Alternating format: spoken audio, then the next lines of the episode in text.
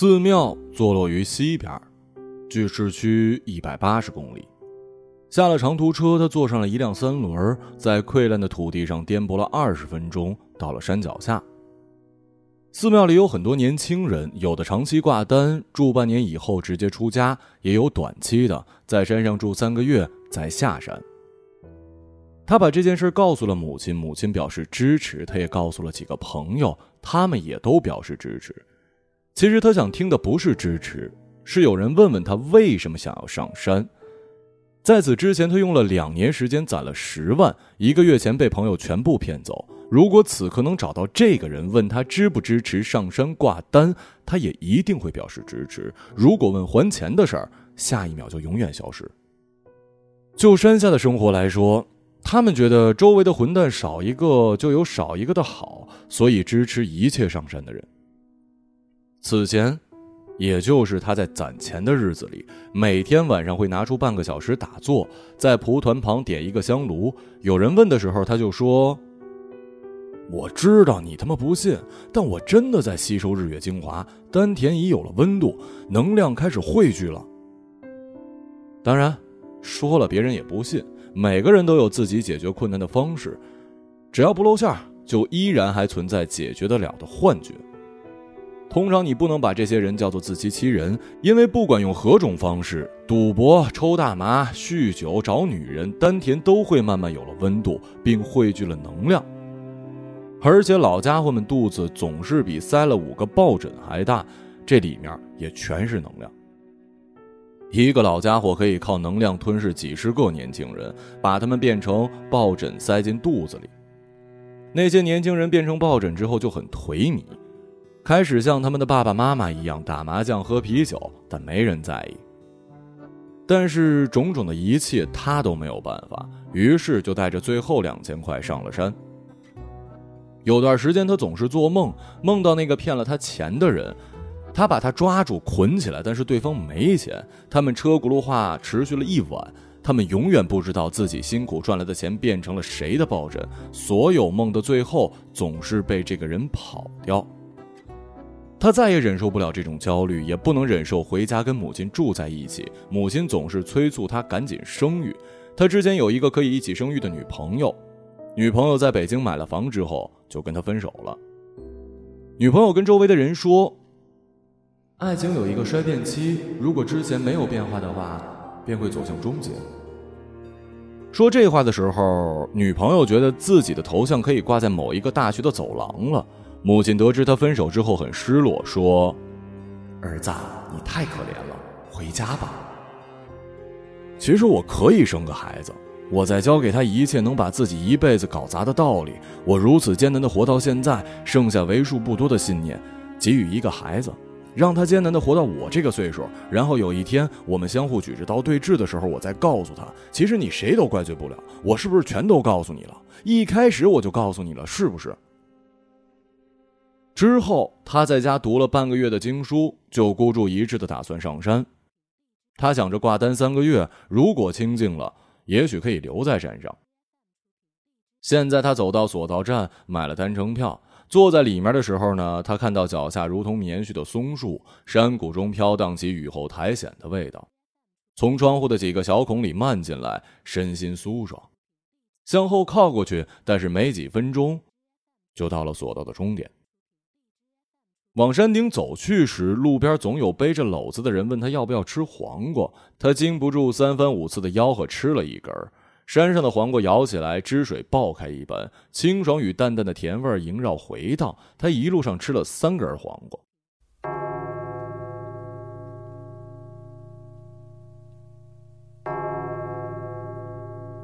到了道观的大门，但不是此次行程的终点。他循着钟声坐在大堂旁的椅子上休息几分钟。一人走过，打开玻璃箱，伸出胳膊把里面的钱抱走，塞进袋子里。虽然他知道总要有人去抱这些钱，但仍然觉得不舒服。这让他想起自己被骗走的十万，还有那一个又一个焦灼的梦。到了山顶的寺庙，他交了身份证，挂了单，通铺大概能睡六七个人。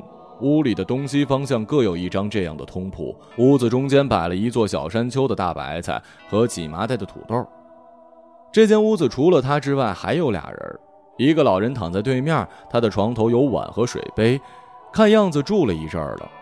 他躺在这张通铺的最北角，潮湿冰冷，隔了三个人的位置。一个中年人坐在床上，双手扶在膝盖。他大概是见多了来来往往的人，对他视而不见。但他也不想说话。他在潮乎的床铺上躺了一会儿，等着晚斋。当背后有水汽侵入时，他走出去，看到远处山峦柔软的线条。一条细长如虫子的石子路沿着山脊缓缓铺下，在移动的薄雾中仿佛活了一般。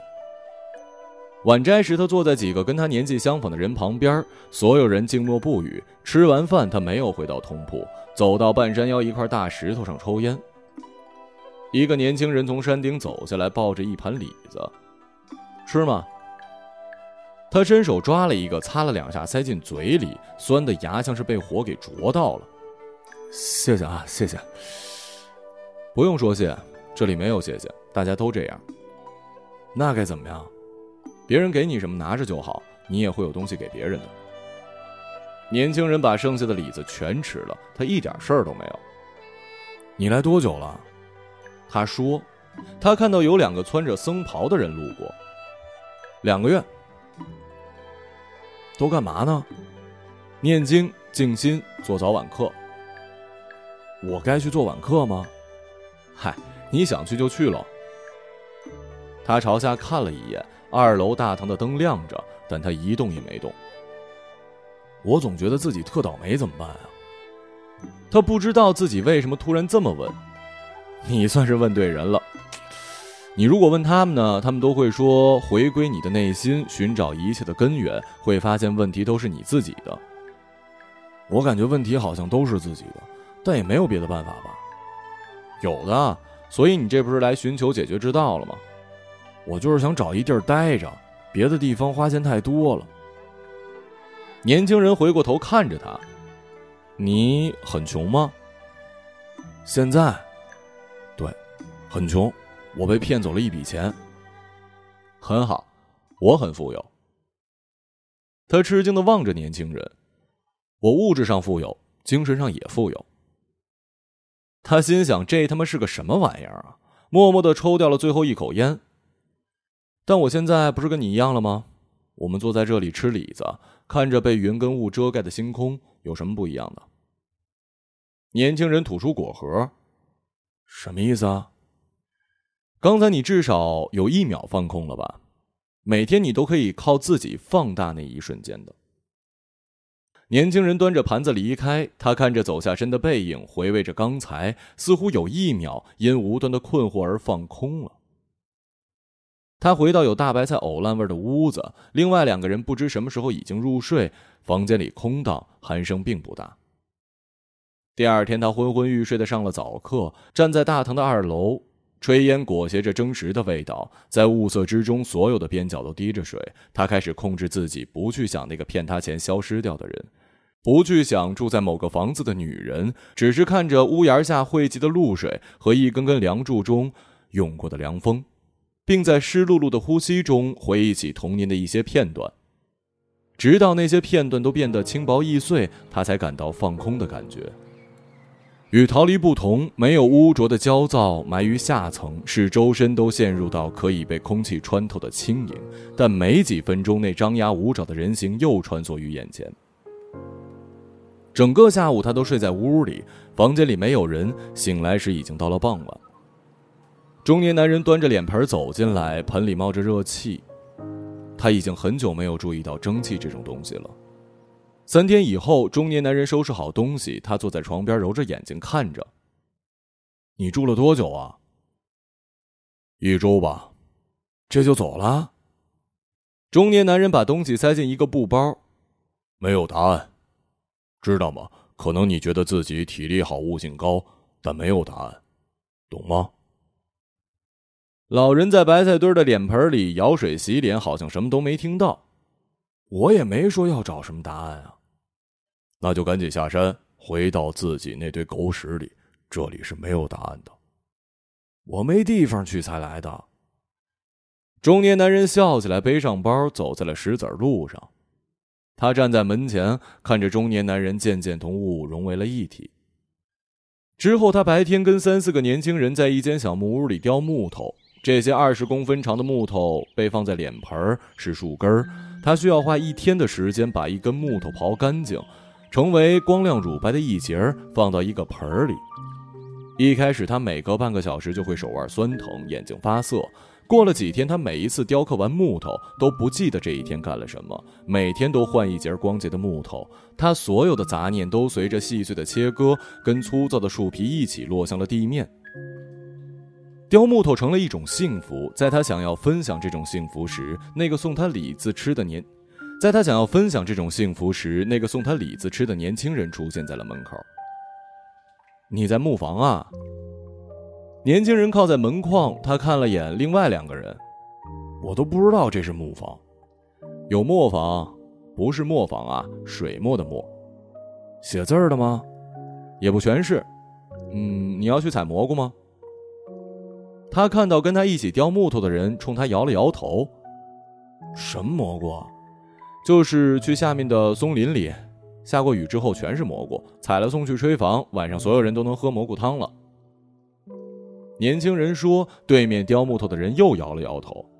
行，你等我一会儿啊，我拿点东西。”年轻人离开门框，走向了小路。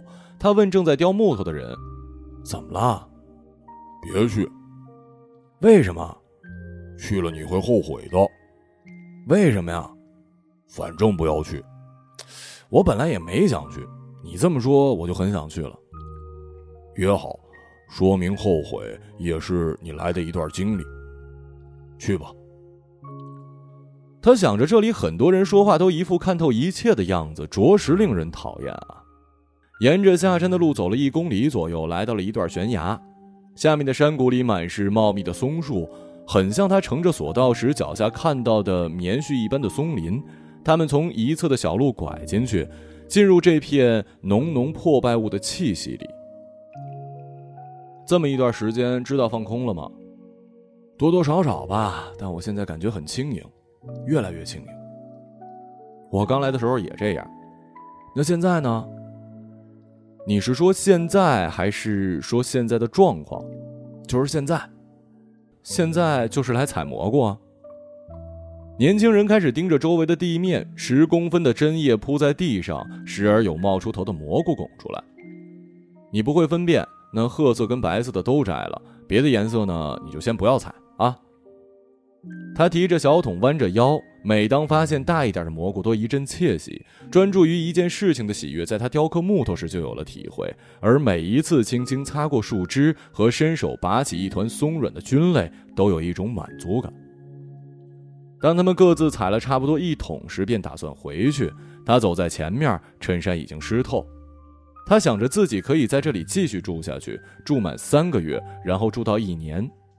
如果这份融于自然的喜悦能够一直存在，那就可以一直留在这儿，并在每一个雨天过后都踩踏着松针去摘蘑菇。这些想法让他此前的生活一层一层暗淡下去。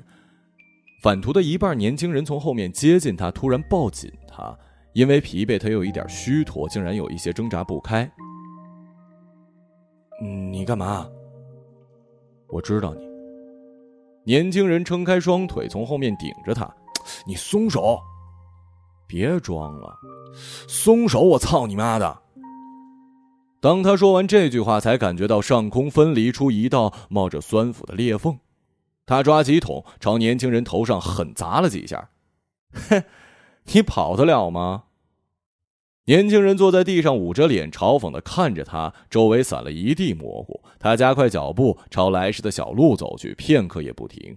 翻上悬崖时，虚脱的躺在石头上，头晕目眩。他回到屋里，匆忙收拾东西。老人看到他狼狈的样子，笑了起来：“你笑什么呀？哼 快走吧！你笑什么呢？哎，你他妈笑什么呢？快走吧！”老人嗓子里喷出枯败的笑，他以自己不敢相信的耐久力，沿着那条虫子一般的小路，撞开一层一层浓郁的雾，并向着不确定的方向疾步走去。有时我想我是个虫子，飞到哪儿都没有人注意，迎着火焰才能找到自己。一个朗读者，马晓成。这里没有干净的气息，天空也不是那么美丽，我也必须给自己找一个缝隙。耶耶，欢乐哭泣都在我心里，恨与不恨又能怎么样？即使流浪，我也不感到悲伤。嗯，有时我也感觉到怀疑。不是有和没有的道理，只是梦想有太多的距离。耶耶耶有时我以为能感动你，可以转身，我却还是哭泣，只能自己孤单的演出戏。Yeah.